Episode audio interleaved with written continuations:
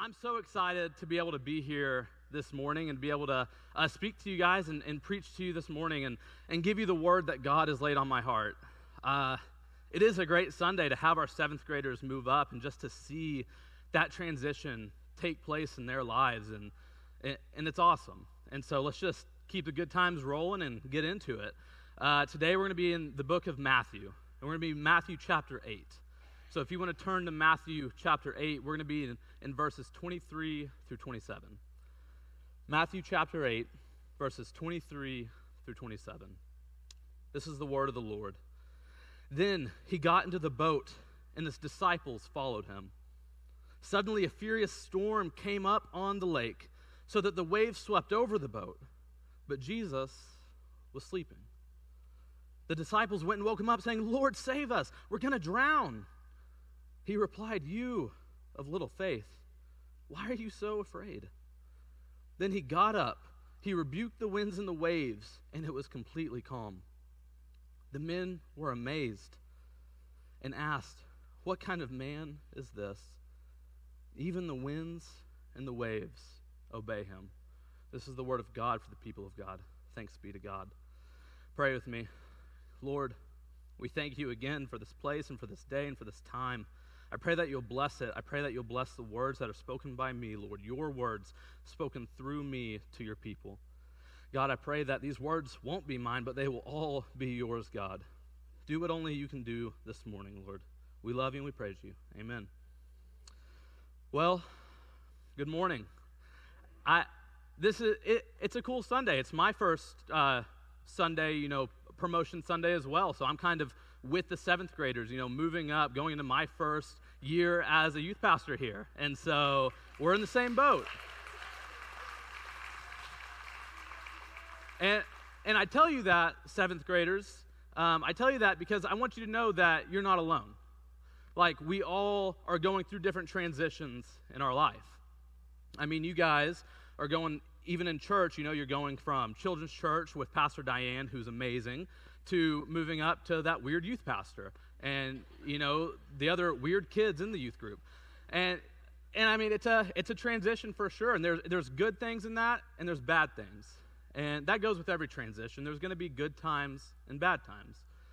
And, and for me i feel like my the past year of my life has been one big hodgepodge of transition. Uh, just a little over a year ago me and my wife hannah got married and so we got married July uh, 10th. I'm just playing, I know it. We got married on July 10th. And that was an awesome day. And it was one of those good transitions that you wish you could just sit in forever. Like, I wish I could just relive that day every single day of my life. But since then, you know, it's like a roller coaster, there's up and downs. Uh, we moved to Oklahoma City to finish out school. Hannah's got one semester left. I've got one year left because she's just that much smarter than me. And so we finish out uh, school there. Hannah, she graduates. That's kind of the next big transition that we go through. And then we go home for Christmas. And we have an awesome uh, time at home. And then January 1st, we, we go back to SNU. We pull into our apartment. We see water running out the door. And we're like, uh oh.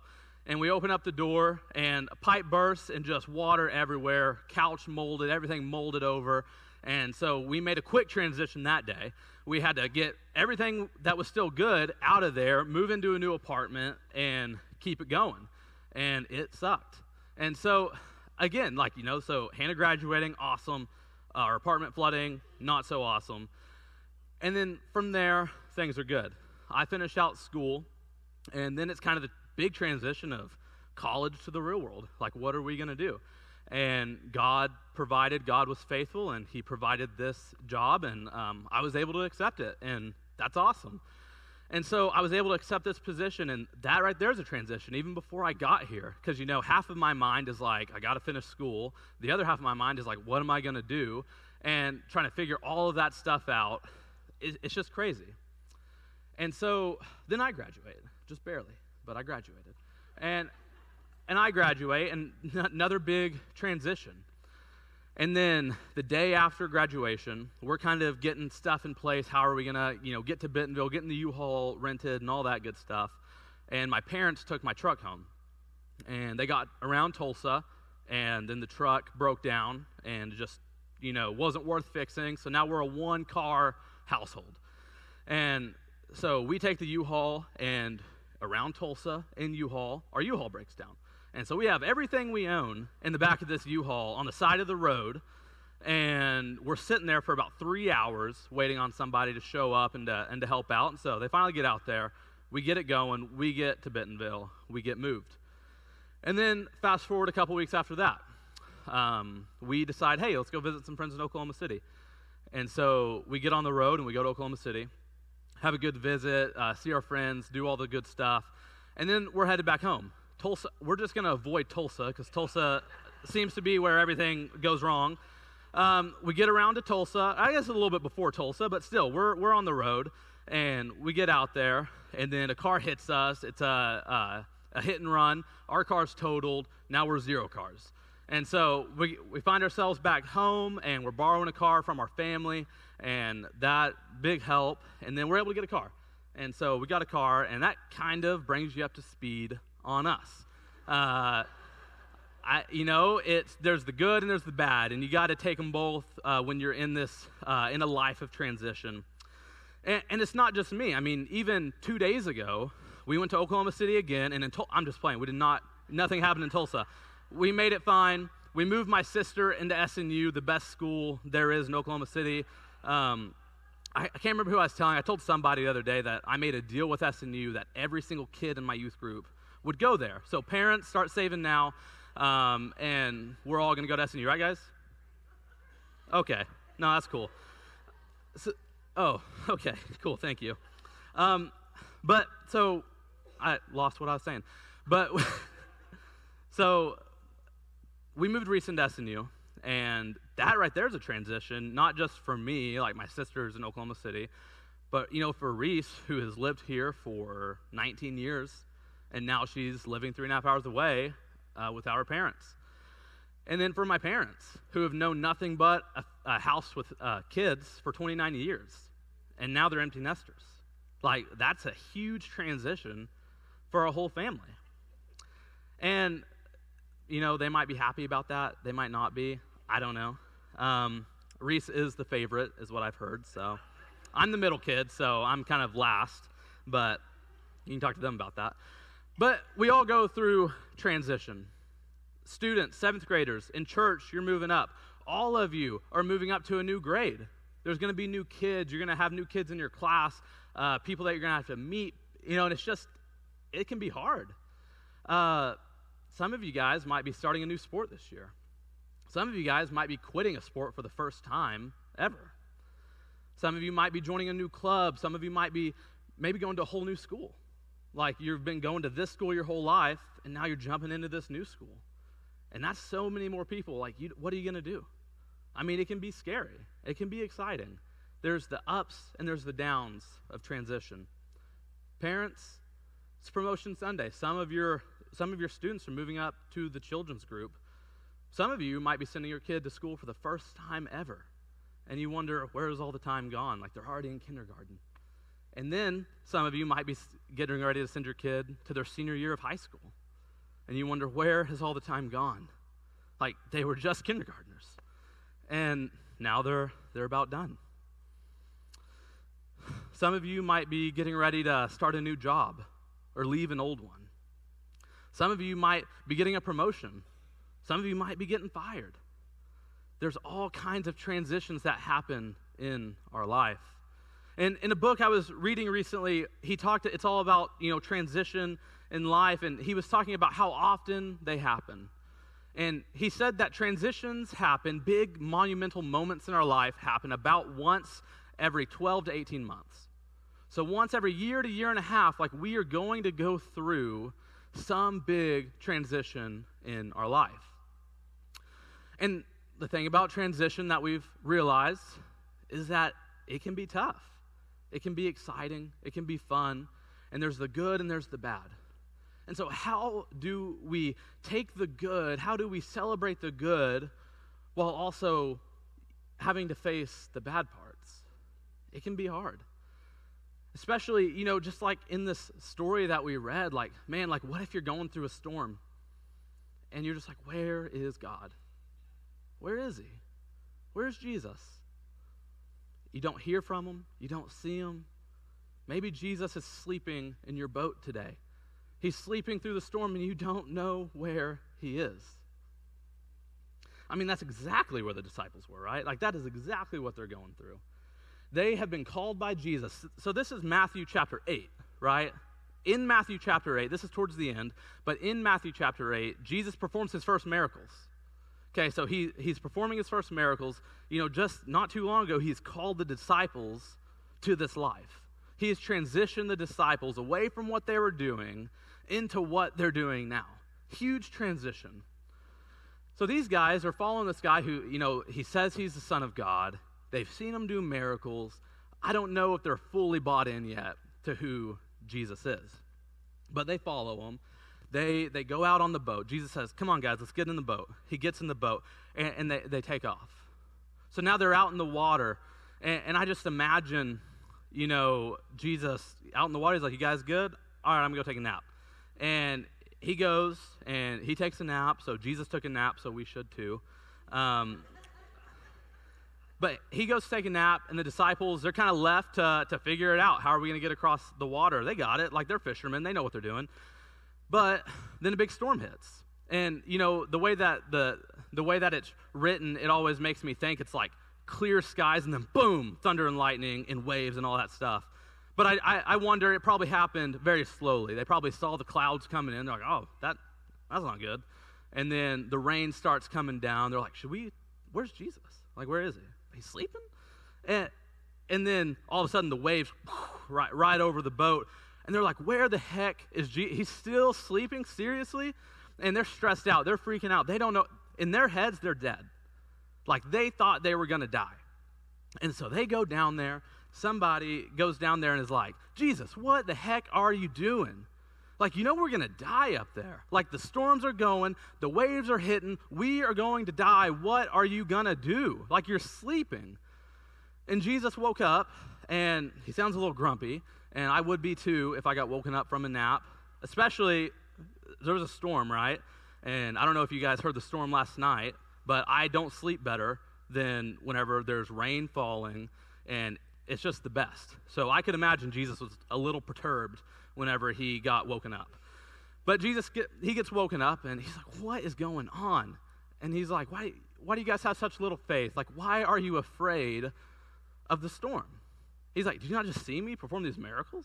Like, did you not hear me say I'm the Son of God and you're worried about a storm? Like, he, you know, he's, he's a little upset.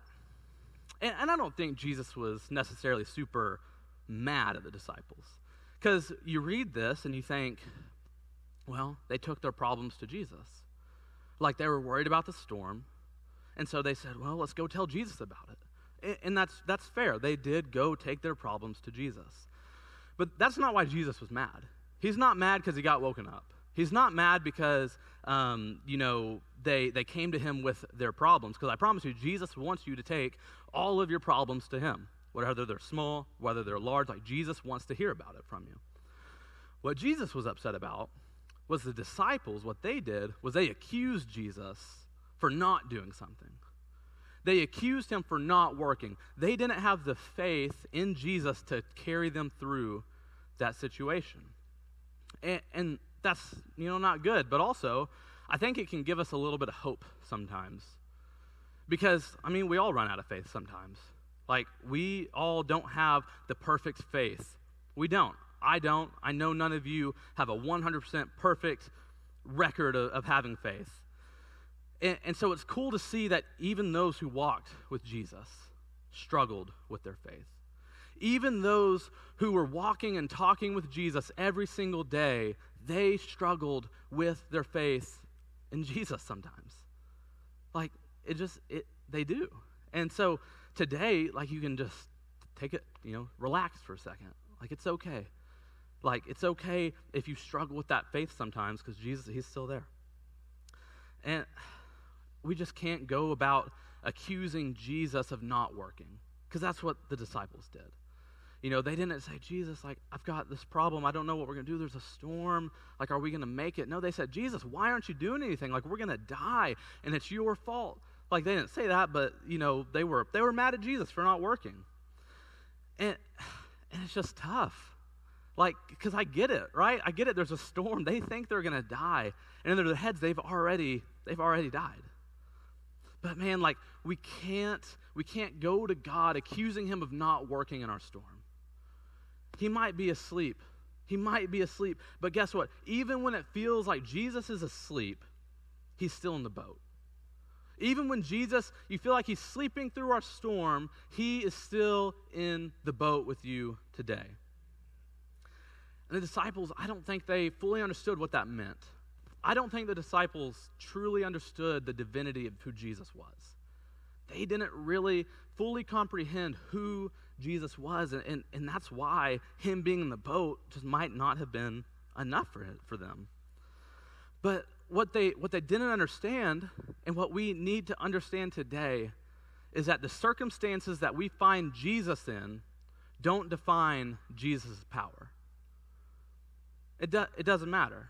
The circumstances that Jesus is in doesn't define his power.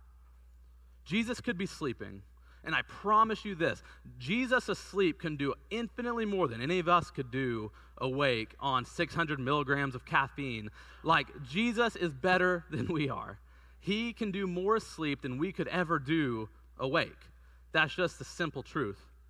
So, Jesus being asleep doesn't change the power that he has.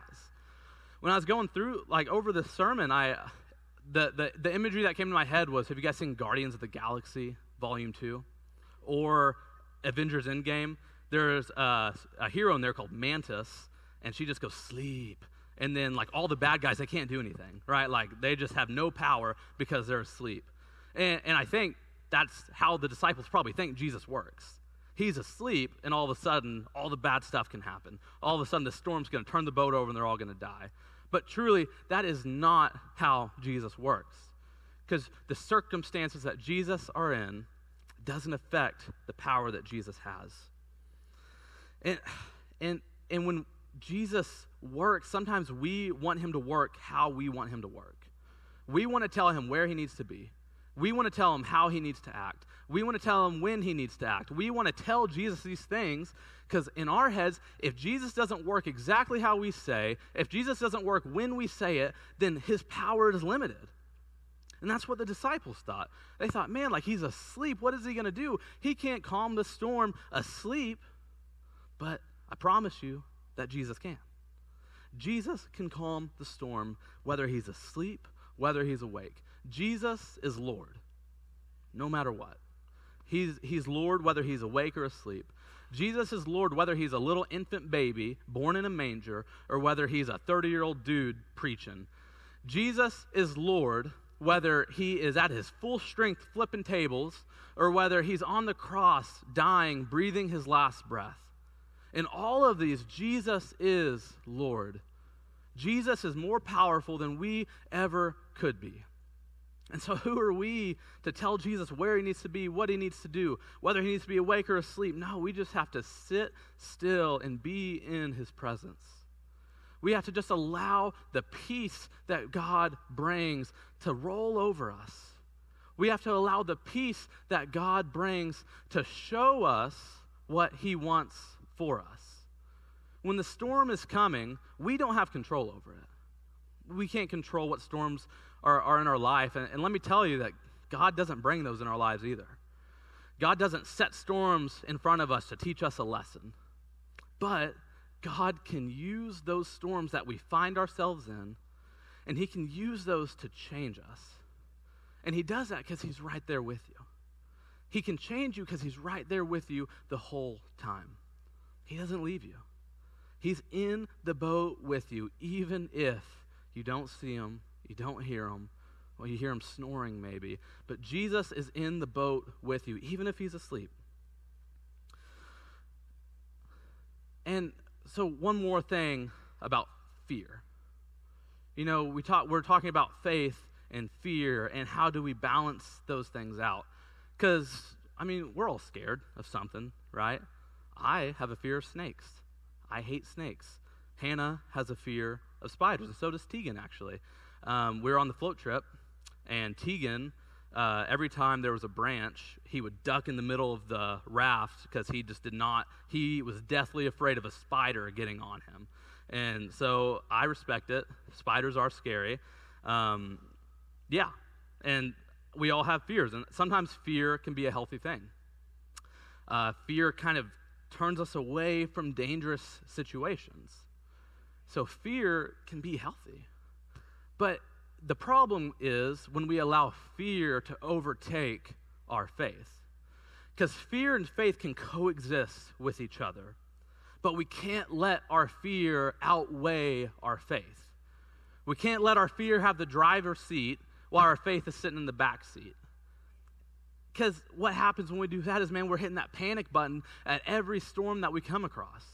We're hitting that panic button, wondering where Jesus is, what he's going to do. We don't have the faith that Jesus can calm the storm in your life.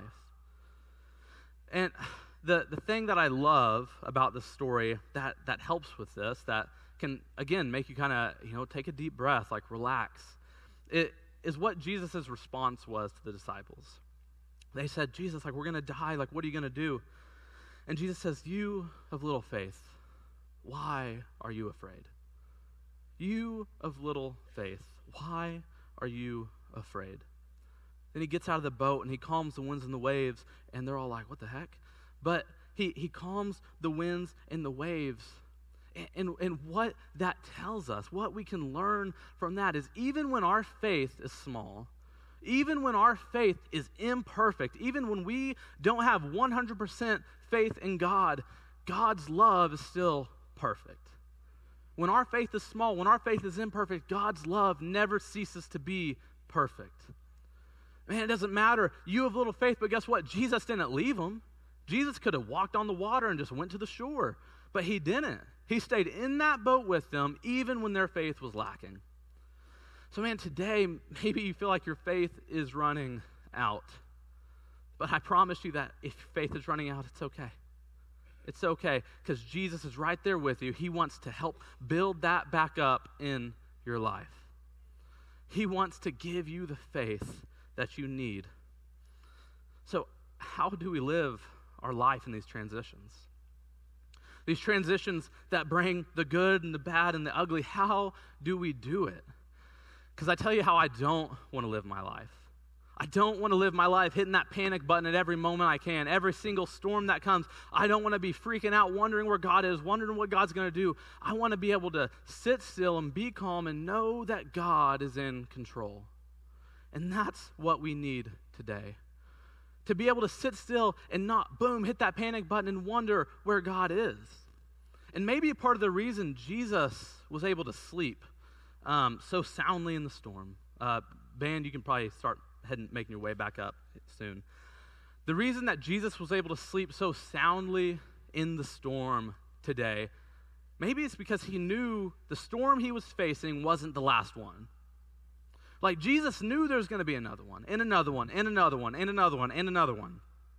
So today, you know, you might have you might have freaked out, you might have wondered where is Jesus? You might have gotten mad at him for not being in the storm that you're in and you get out and you say, God, I'm sorry, like, I'll be better, I'll do better. And then the very next one, you do the same thing. And you do the same thing. But Jesus, He sits still. He is peaceful. He knows that it is okay because He knows there's going to be another storm, and another one, and another one, and another storm. So today, we have to know I mean, these transitions, they come 12 to 18 months, year to year and a half. That's a lot. And some of those are going to have hard times. Some of those aren't always going to be easy breezy, they're going to be tough. And so we have to know that Jesus is in our boat with us, that Jesus has us, that Jesus will protect us. You know why I know that Jesus will protect you in the storm? Because the same God, the same God who called these disciples out of their life, called them to follow him, the same Jesus who called them into the boat, that called them onto the water, is the same Jesus that's going to protect them through it. Because God isn't going to, or he's not going to start something he's not going to finish. Whatever God starts in your life today, he will finish. Because you are not here by accident. You're not here just just because you walked through the doors. You are here for a purpose and for a plan, and God is with you through that. God is with you every step of the way. So, whatever storm you're going through right now, I promise you, God will be with you through it. And that doesn't always mean he's just going to instantly make everything better. It's not doesn't mean he's going to calm the winds and the waves every time right whenever you ask, but it does mean that he's not going to leave you. He's going to sit there with you through that storm. He's going to be with you. He's going to allow he will calm the winds and the waves. But he's not going to calm the ones that's around us. He's going to calm the ones inside the boat. Cuz to me what was more detrimental to to this to the disciples here wasn't the storm going on around them it was a storm that was going on inside the boat. Man, they're stressed, they're worried, they don't have faith, they don't think that Jesus can do it. But I promise you that Jesus can. Jesus had to calm the storm inside the boat before he could do anything else. So, man, today, I'm telling you, these, these altars are open. If you feel like you're in a storm today, if you feel like you're going through something, you don't know where Jesus is, come down to the altar. And I'm not telling you that you come down to the altar and you pray and the storm's going to go away. I, and I'm not going to even tell you that you're necessarily going to, you know, hear from Jesus. But what I will tell you is that if you sit in the presence of Jesus, if you just sit there and know that He is God and know that He is with you, you will feel peace. You will feel peace in your life, not because of what is said, but who Jesus is. Jesus can be asleep, but if you're right there with him, man, you can feel the peace of Jesus. Man, I'm telling you, you can. I promise you. Know today that Jesus loves you. Jesus cares for you. Jesus is in that boat with you today. Jesus is in that storm with you today. And he wants to help bring you peace through it. So these altars are open today. Pray with me. Lord, we thank you. We thank you, God, for your peace. We thank you, God, for your presence. We thank you for everything you've done for us and through us, God. We thank you for the journey you've set us all on, for the transitions that come through that journey, God.